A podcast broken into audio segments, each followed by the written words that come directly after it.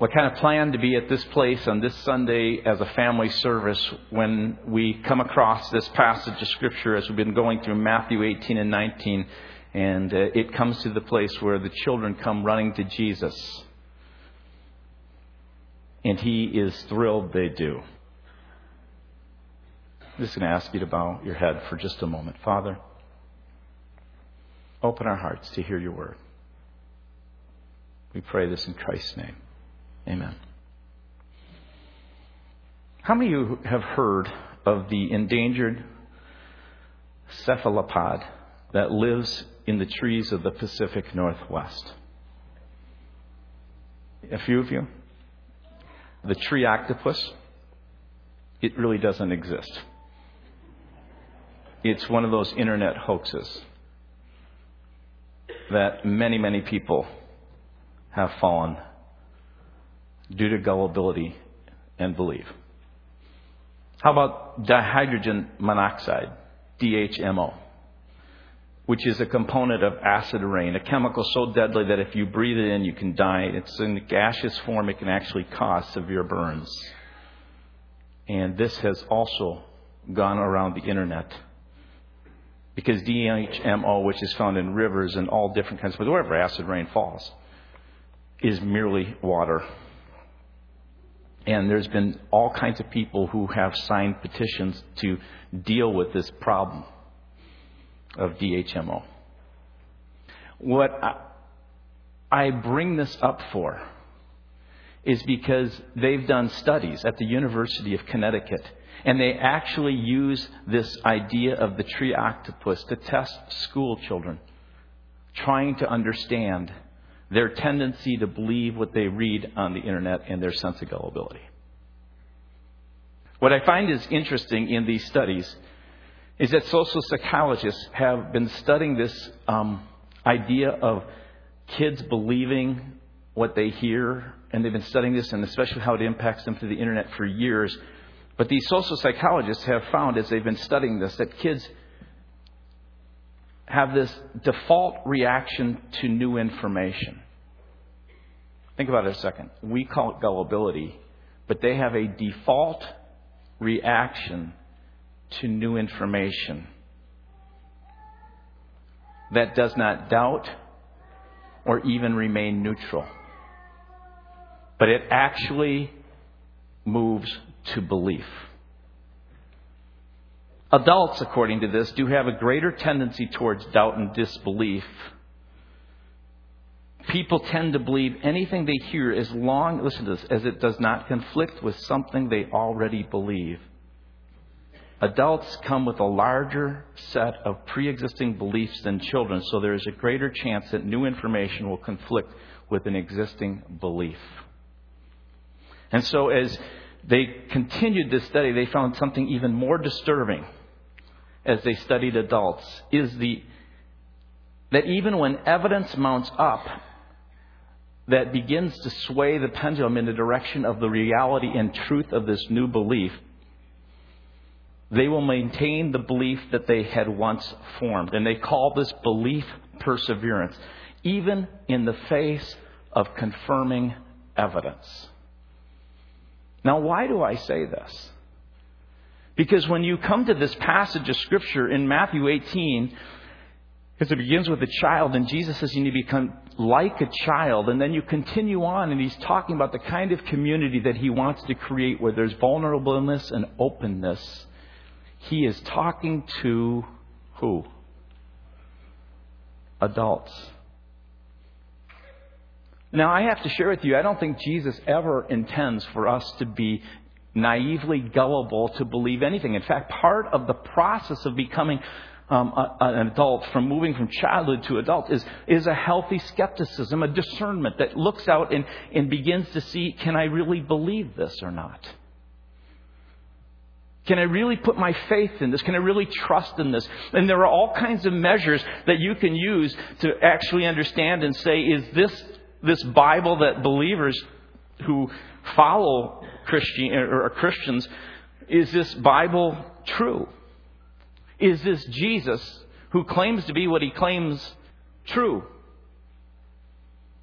But what I find is interesting is Jesus is coming to a group of people who have been prepared for years and years with beliefs around this one who would come, and he shows up. And due to pre existing beliefs, they don't have the ability to believe because Jesus shows up in a way in their lives that is really different. Out on the margins of what they have put Jesus in or what this Jesus is to look like, to be. And so Jesus comes and he says, I want to show you the kind of life that God lives, as we talked the last weeks or so about the Zoe life where you live, as it says back in Genesis, as God intended, this idea where He stands before them and they, as a couple, Adam and Eve, are naked and unashamed, as it says in Scripture. It's a sense that they are vulnerable and open to the power and the presence and the reality of all that God in His life has created and He calls you to engage in. And there's this consistent picture which begins in Matthew 18:1. As the disciples don't understand this, they're still caught up in another realm in another world, and he says, "I want you to become like a little child." And then he moves to this picture. If you turn to Matthew 19,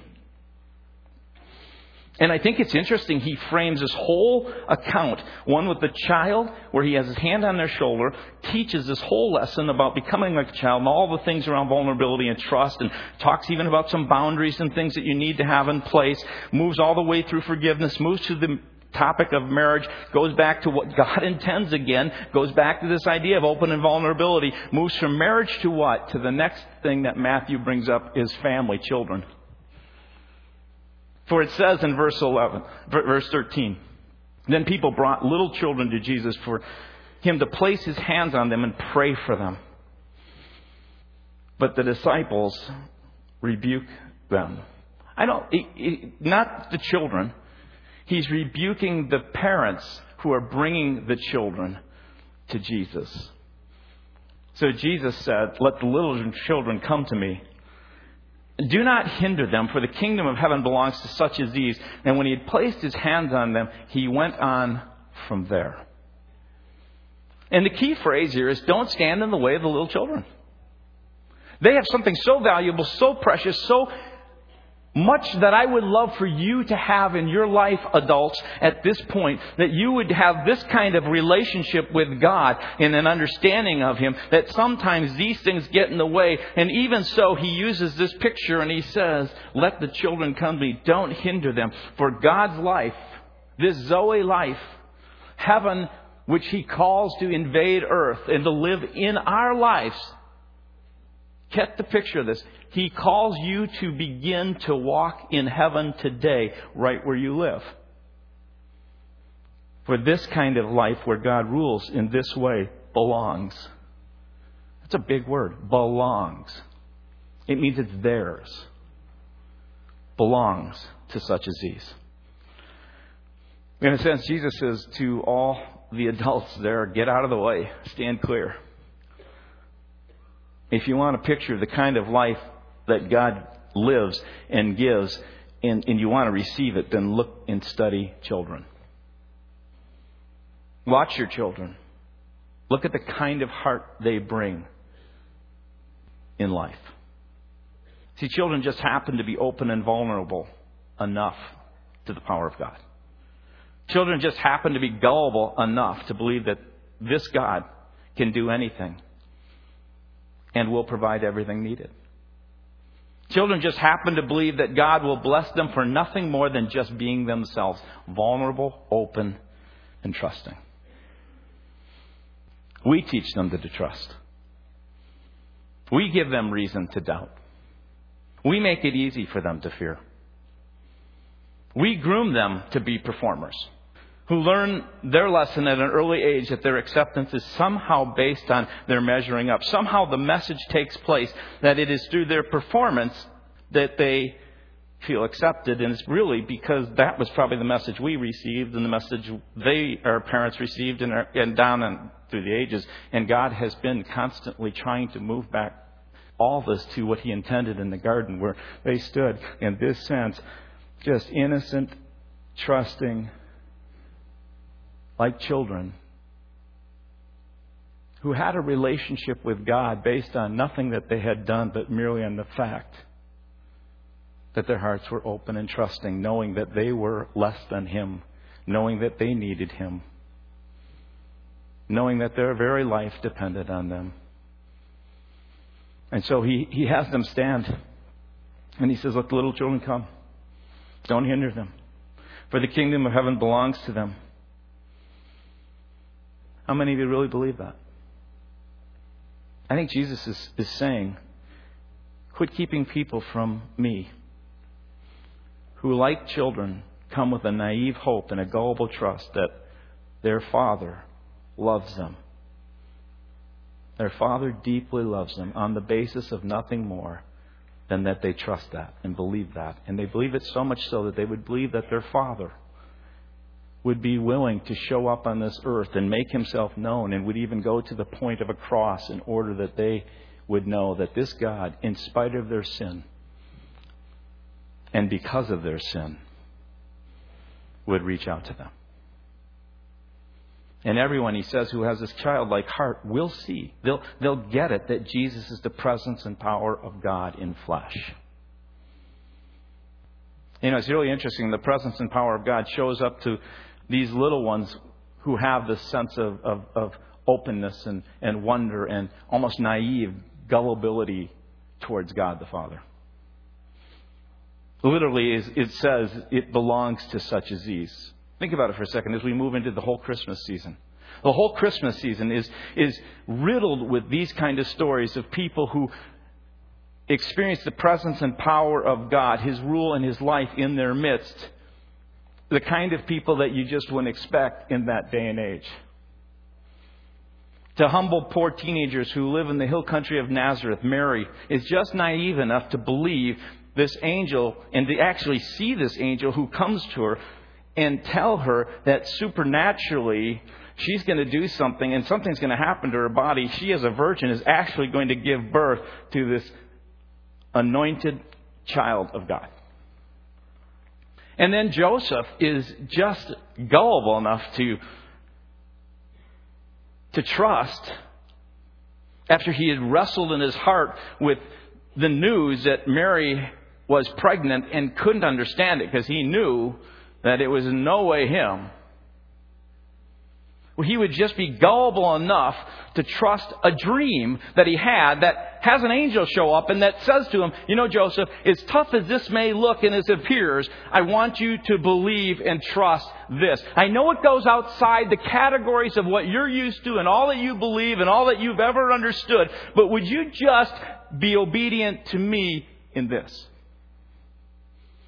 Because Jesus has a way of telling us that yes, we need to have discernment and we need to, to, to not be gullible for the reality of the fact that there really aren't tree octopuses and these HDMOs and or whatever they are that, that, that, you read, that you have some kind of discerning power. But I think he also comes and he says, if your heart has been prepared and you know this Lord and the Savior and you begin to understand that God is who he says he is and that he's shown up in Jesus and he's given you his Holy Spirit, then in this process of discernment and understanding, he says somehow you just have to trust and be gullible enough to be able to know that God is in it. And what does that look like for you?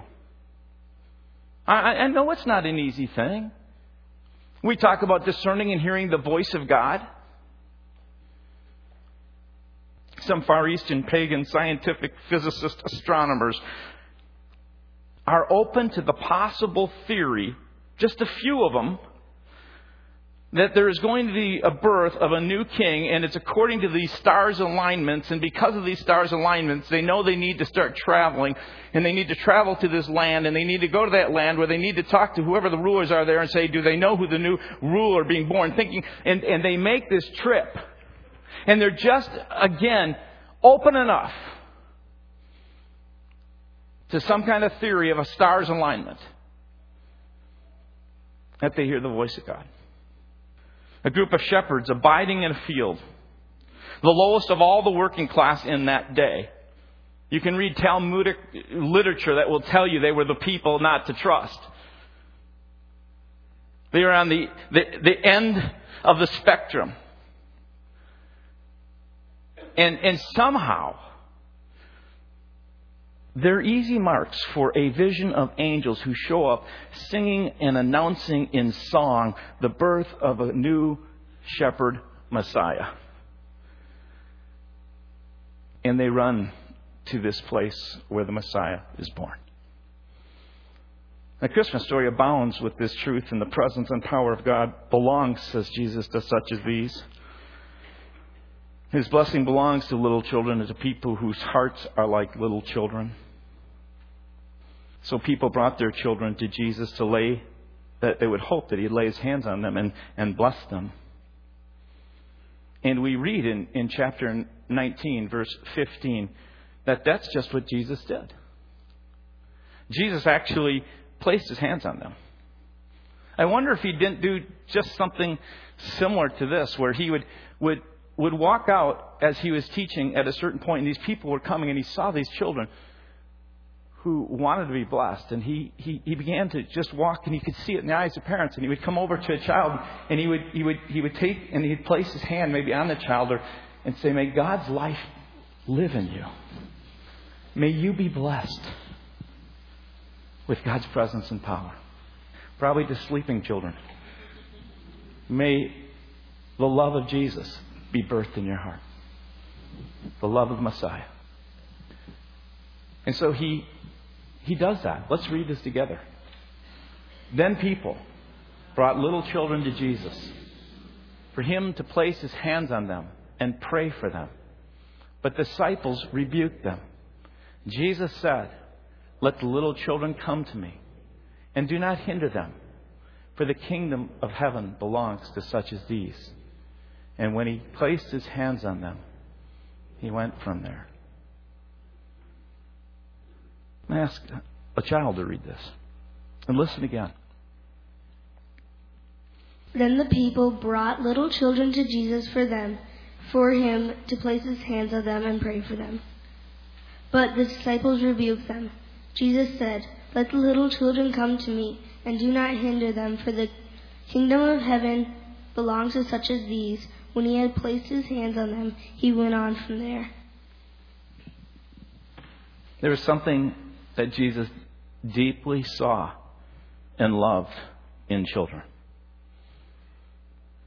Have you wondered why lately there are a number of books and even articles in papers, in newspapers, and news reports of children experiencing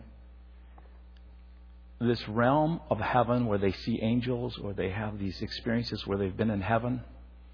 Looks like heaven is for real. How many have read that?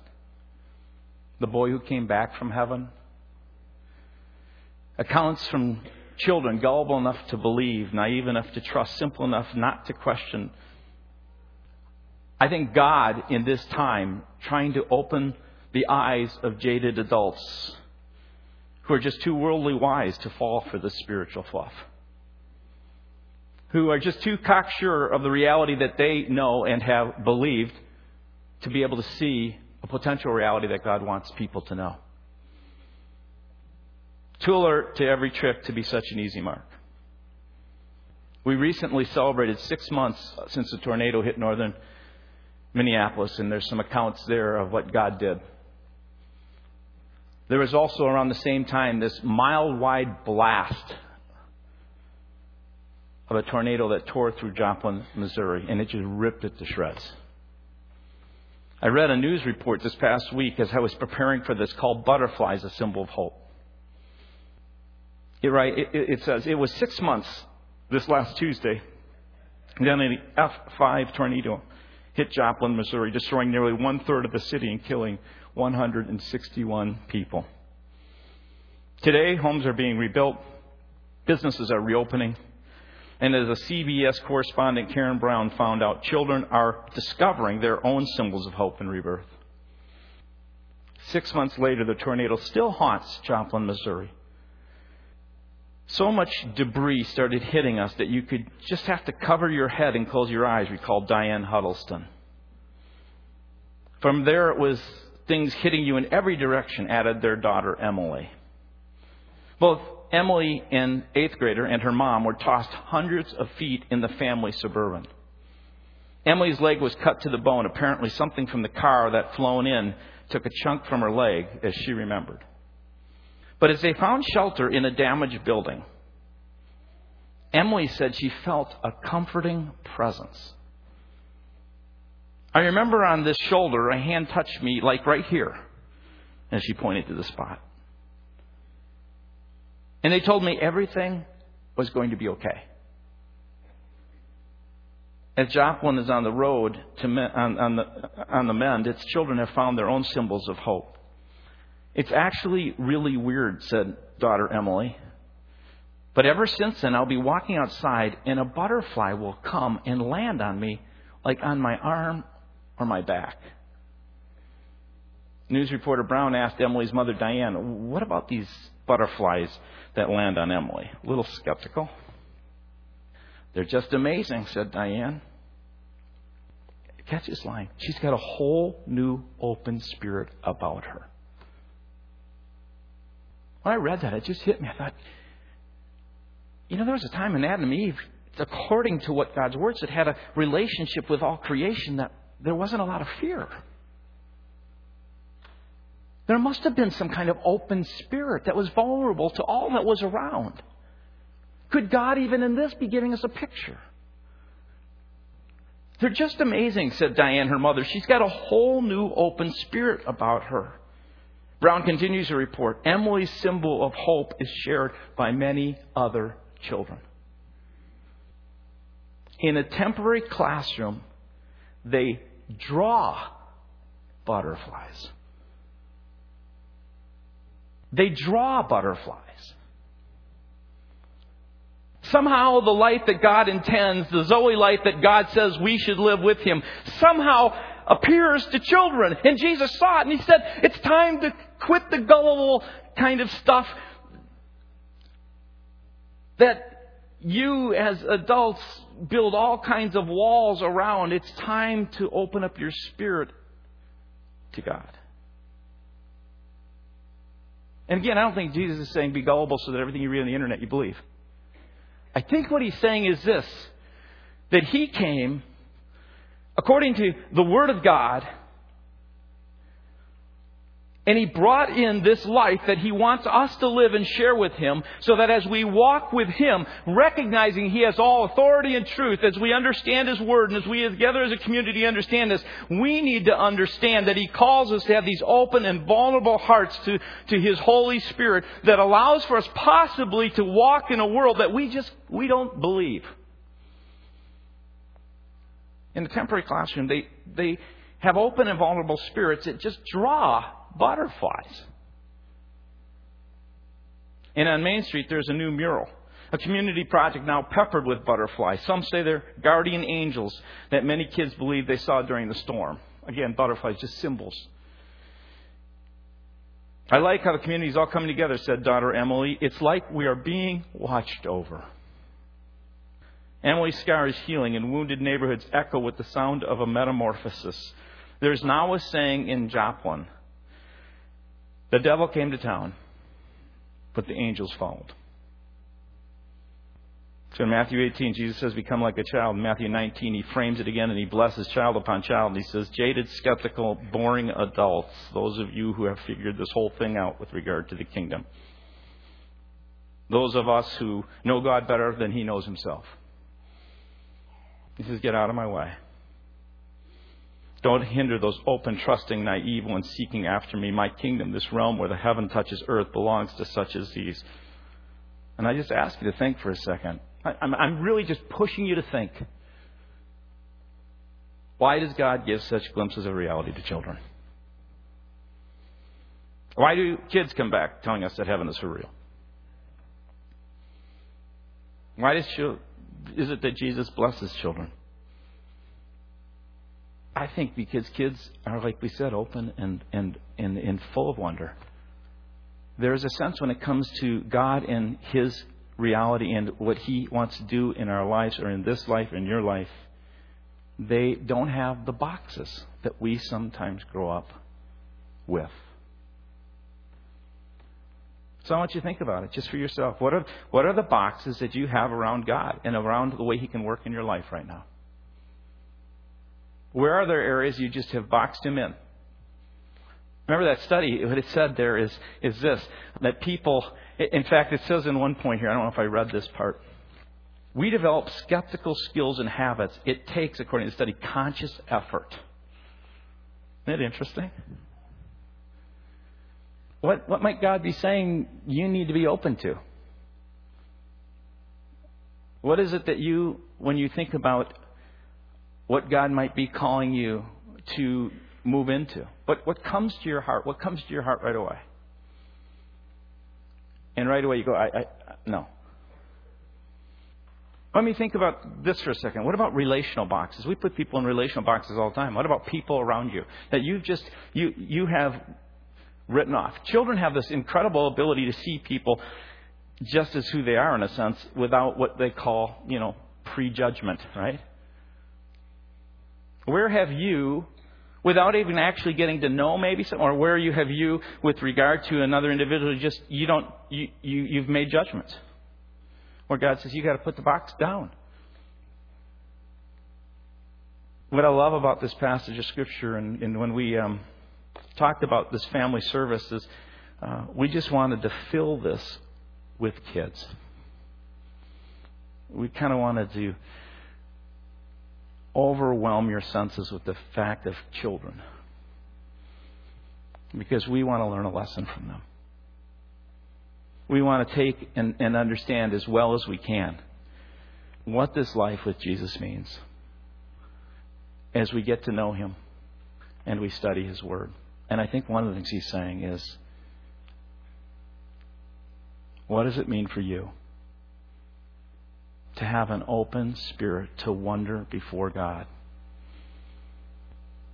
That you might let him in maybe into an area of your life where you're going, I just don't believe it, trust it. I don't want to do it. I'm going to ask you to stand as we close.